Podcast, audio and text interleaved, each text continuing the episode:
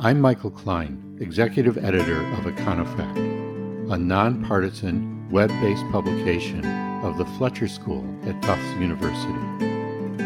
At Econofact, we bring key facts and incisive analysis to the national debate on economic and social policies, publishing work from leading economists across the country. You can learn more about us and see our work at www www.econofact.org.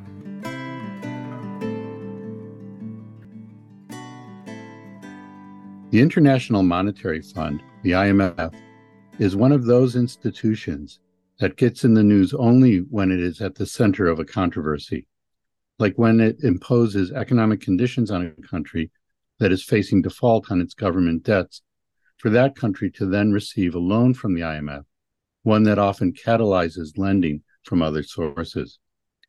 IMF conditionality is viewed by some as necessary medicine and by others as punitive. How did the IMF come to be the arbitrator of crisis countries' policies? How does the IMF operate and towards what ends? Has it been capable of self analysis and, when necessary, changed its approaches? I'm joined today by Charles Collyns, who is uniquely well qualified to address these questions. Charles worked in a number of capacities at the IMF for over three decades, including heading the team producing the semi annual World Economic Outlook and working on many challenging lending operations. He left the IMF to serve as the Assistant Secretary for International Finance at the U.S. Department of Treasury from 2010 to 2013. After that, he was the chief economist at the Institute of International Finance. He then returned to the IMF to be the director of its independent evaluation office from 2017 to 2023. And in the interest of full disclosure, Charles was my boss when I was the chief economist in the U.S. Treasury's International Finance Office, and he is now a senior advisor to Econofact. Charles, welcome to Econofact Chats. Oh, thanks so much, Michael. It's a, it's a real pleasure to participate in this Econofact chat and, and also very pleased to be joining the Econofact team. Well, it's great to have you on the team. I guess I'm your boss now. Absolutely. I'll try to be as nice to you as you were to me. Charles, the IMF is one of the three so called Bretton Woods institutions, the others being the World Bank, whose official name is the International Bank for Reconstruction and Development, and the World Trade Organization, the WTO, which is the successor to the General Agreement on Tariffs and Trades, the GATT. What was the original concept behind the establishment of these institutions?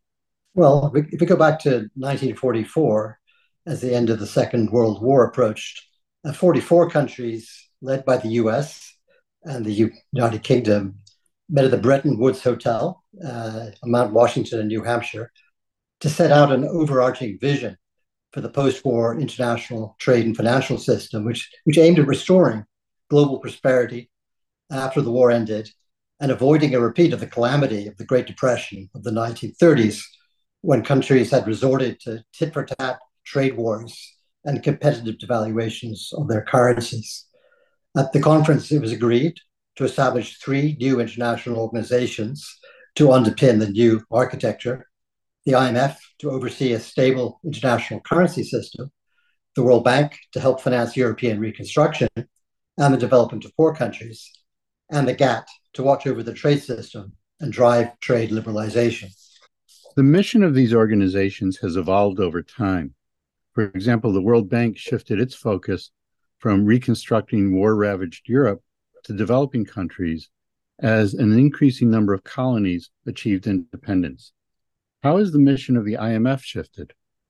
Well, originally, the IMF was intended to police this Bretton Woods system of fixed exchange rate parities. Its main task was to judge when adjustments to the parities were justified. And it also offered short term financial assistance to help countries respond uh, to balance of payments pressures that could threaten their fixed exchange rates. However, this system of fixed parities came under increasing pressure in the early 1970s as the United States in particular, faced sustained large current account deficits. When the Bretton Woods system broke apart in 1973, uh, the world shifted towards a floating exchange rate system, and it was not clear what the IMF's role would be in this new world.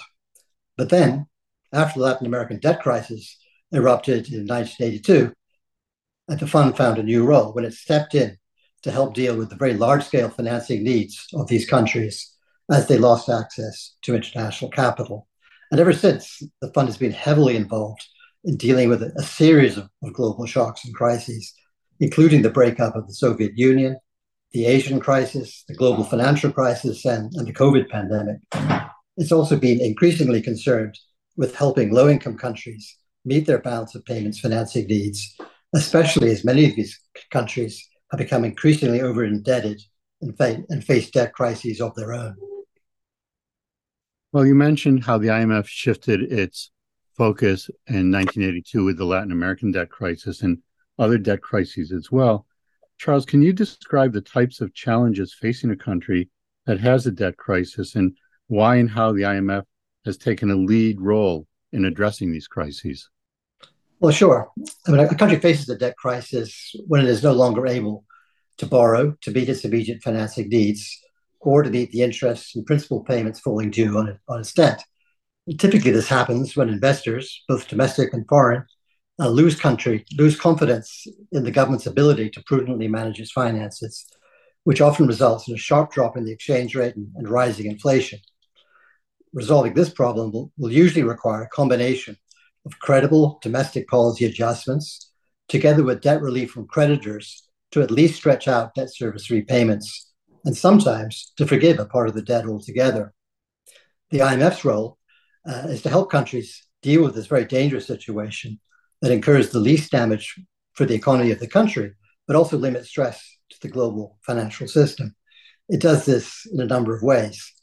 It will provide advice and technical support to country officials as they seek to design an effective and convincing adjustment program.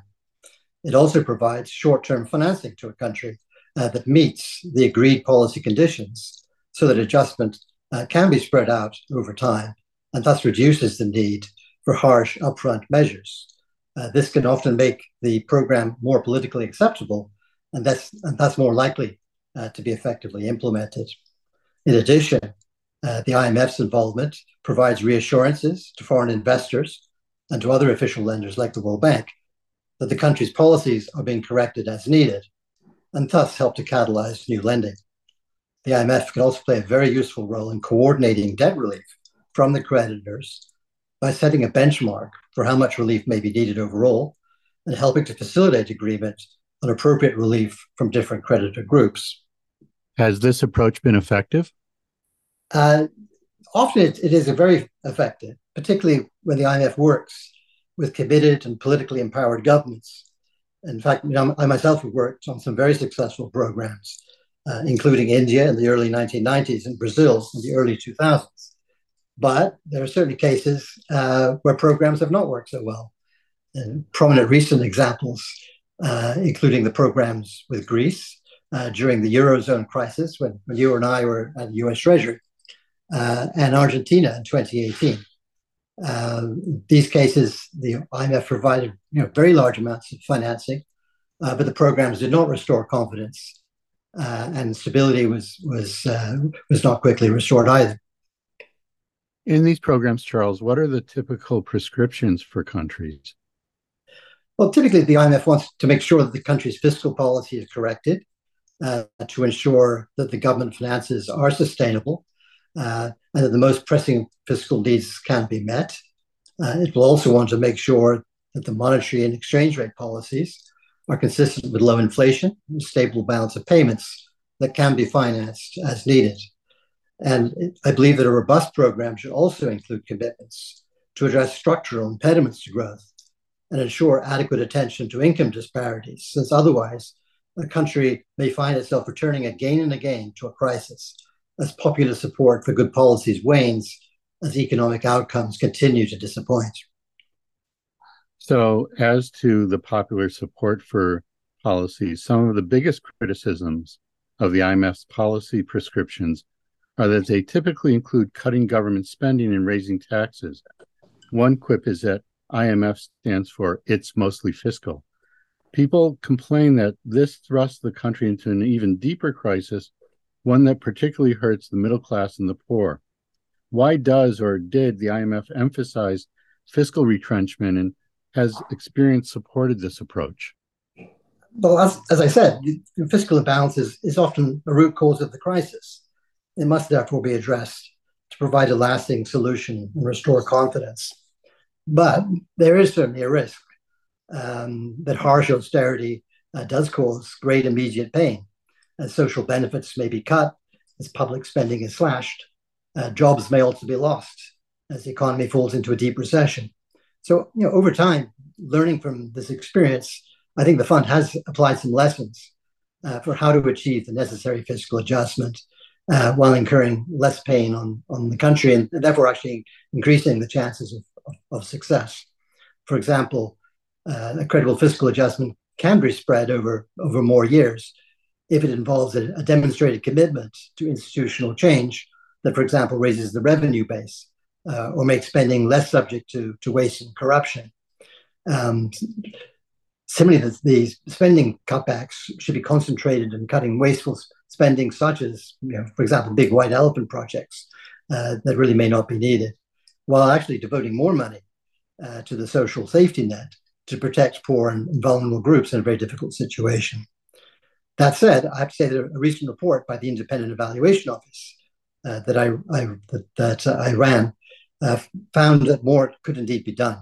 For example, to address structural impediments to growth, since fiscal sustainability is much easier to achieve in a growing economy. So the fund certainly needs to include fiscal within its recipe, but I think the the the uh, shibboleth of it's mostly fiscal uh, probably needs to be corrected too. It's, it's partly fiscal and, and, a bunch of other stuff as well. Okay, I won't use that anymore. um, you mentioned earlier that some prominent programs did not work out as intended. Can you explain, or do you know what went wrong in those cases? Well, that's, that's, that's a tough question, and the answer is different in the different cases. After all, many things can go wrong in very different, in very risky situations. The program itself may be poorly designed the external financing raised may be inadequate and fall short of what was uh, expected. Uh, the implementation of the program by the government may fall short of the commitments that it made, and the, there may also be new shocks uh, that, pro- that push a program off track. And often the failure is a result of a combination of these factors. But I have to say that one factor common to a number of very large programs that failed, like Greek uh, and Argentina programs, is that the fund came under a lot of political pressure from its shareholders to provide support for a program that was not truly adequate for dealing with the very deep imbalances that prevailed. For example, the Greek program in 2010 did not insist on the debt reduction that was ultimately required. But I also have to recognize the fund faces very difficult choices in highly uncertain, volatile situations. And the fund's job, indeed, is, is to take on risks when no other creditor is prepared to lend. Um, but I think you know another lesson from the IEO's work is that you know in these situations it's particularly important that the fund's decision making process needs to be transparent and based on the best technical analysis to reduce the, these risks that political pressures lead to support for inadequate programs. So it's a little like the Tolstoy effect. All unhappy programs are unhappy in their own way. Absolutely. Yeah. Tolstoy didn't work with you at the IMF, did he? he uh, we'd like to have a man of his his vision. Yes. uh, well, you were there. Maybe that was a good substitute. Yeah. Um, the IMF takes on other roles as well. One of them is whether countries have a fairly valued exchange rate, and this is often politically charged. For example, successive U.S. governments under both Democratic and Republican administrations have accused China of manipulating its currency keeping the renminbi cheap to advantage its exporters. Without going into too much detail, how does the IMF gauge whether currencies are fairly valued, and what do these analyses say about the current landscape? It's a, it's a very politically charged issue, of course, and it's been a difficult one throughout the IMF's many years of existence. So, you know, over time, the IMF has developed a very complicated methodology for exchange rate assessment. It, essentially, it tries to answer the question is a country's external balance aligned with long term fundamentals? And if not, what are the sources of, of the deviations? I'm not going to try to explain the full complexity of the approach, but to simplify, if the country uh, has a medium term projection of its current account surplus prepared by the IMF, if that projection is persistently much higher than the surplus that the IMF estimates should be expected on the basis of country fundamentals like demographics, productivity, and fiscal position, then this is a sign that the exchange rate is undervalued, raising concerns that a country is unfairly manipulating its, its currency uh, to keep the currency low and, and generate large amounts of exports, which may be good for the country, but may be less good for the rest of the world. The IMF then produces a, a report each year, uh, which goes through country by country, gives the IMF's assessment based on this technical analysis, as well as judgment from country specific circumstances. The most recent report is available for 2022 and finds that the overall current account imbalances have actually been on a declining trend since the mid 2000s, when concerns that you mentioned about currency manipulation by China and others were, were strongest. And in fact, China's current account uh, has been judged to be broadly in line with fundamentals since 2017, which is consistent, I think, with the fact that the RMB's value, China's currency's value, is now much more influenced by market forces than it used to be. So, along with doing um, coming in in crises and doing these exchange rate um, overviews, um, even when countries are not in crisis, the IMF conducts country surveillance and issues reports. What is considered in these reports, and do countries tend to follow its recommendations? Well, that's that's that's a good question, and and the the answer, of course, is, is that the countries do not always follow the recommendations. Um, but to step back, the IMF produces an annual report uh, on a country's policies. Uh, it's called an Article Four consultation report. Um, initially, these reports were directed primarily at whether countries were following the commitments made to the IMF in Article 4 of the Articles of Agreement about managing the exchange and payment system. But over time, uh, particularly after the collapse of the, the fixed parity system, uh, these reports have become geared much more towards providing more general advice to countries on macroeconomic management, uh, consistent with the country's particular stability and growth needs and challenges, as well as a broader concern to foster a more stable and well functioning global economy and international financial system. Uh, more attention has now been given to what the IMF calls cross border spillovers, uh, which means the impact of one country's policies on other countries. For example, you know, given their size, you know, the, the largest economies such as the US and China, you know, their policy choices can have a very big impact on the global economic and financial environment. So when countries sign the Articles of Agreement, uh, they are undertaking an obligation to follow the commitments that, that are laid out in, in Article 4 for managing exchange and payment systems. But there is no obligation to follow the, these, this more general advice given by the fund.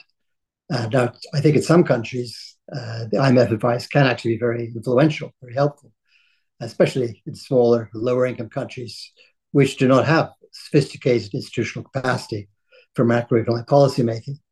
The fund can also be influential in larger countries too. For example, if the fund brings insights from cross country experience or influences the, the public policy debate. You know, most IMF Article 4 reports are, are now made public and often get a lot of attention in the press. But it's also true that countries may not follow IMF advice, particularly where that advice involves very hard political choices. So, it, in practice, the truth is the IMF advice only really has teeth when a country runs into such problems that it needs to gain access to IMF financial support. Charles, as I mentioned, your last position at the IMF was to be the Director of Independent Evaluation Office, or the IEO. This office, which is fully independent from the management and the staff, studies a range of IMF policies and draws on outside experts to write reports on the efficacy of these policies. You've already mentioned a couple examples of these reports. Can you discuss how the IMF responded to the criticisms in the IEO reports? Uh, sure, be happy to do that. But let me first perhaps give it like an overall background on the IEO. Uh, the IEO has a mandate to look at the broad range of IMF activities, uh, but it is a very small office, and it therefore tries to be quite strategic. And it focuses on areas where, the, where there are the greatest current concerns. Um, in my experience, the IEO is indeed operationally very independent uh, in choosing its topics, reaching its own conclusions, although it does work closely with, with fund management staff and board, which helps make the IEO more persuasive, I think, in helping the institution learn from its experience. So, I, you know, you're a professor. I think you understand that if you, if you come out with too harsh criticism of your students, they tend to uh, be unhappy and, and, leave your class. What you want is keep the students engaged by giving them from time to time some uh, recognition that their, their work is doing well. It's, it's, sort of similar for the for the IEO. Um, one of one of the aspects though that makes the IEO quite effective is that there is a well-established follow-up process, which involves a management implementation plan uh, to act on the recommendations that the IEO makes that are endorsed by the executive board uh, which is then carefully monitored by the IMF's audit office. The board itself has to endorse this implementation plan, which provides an additional layer of discipline on management and staff to take the uh, implementation plan very seriously. In practice, the IEO, I think, sort of in my, my perspective, has had really pretty substantial impact on the fund in its 20 years of existence. And we, we laid this out in a recent book uh, that was just published that provides a retrospective or, or perhaps a self-evaluation of IMF's activity, of the IEO's activities. You know, a good example is how the IMF has greatly stepped up its work on fragile and conflict-affected states, often those emerging from, from very unpleasant civil wars. Uh, so IMF work is now based on much more care to recognize the particular deeds and capacities of these countries rather than just to apply a cookie cutter approach used in other countries in less strained circumstances.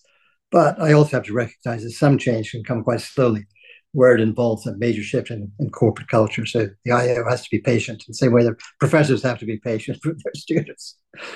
Uh, well, I try to be patient, um, but I also am known as sometimes being harsh uh, for their own good. So um, we know that economic policy is supposed to be done technocratically and outside of politics. But in fact, we know that at the domestic level, politics impinges upon what uh, choices are made. And it should, I suppose, in some ways, it's reflecting the will of the voters.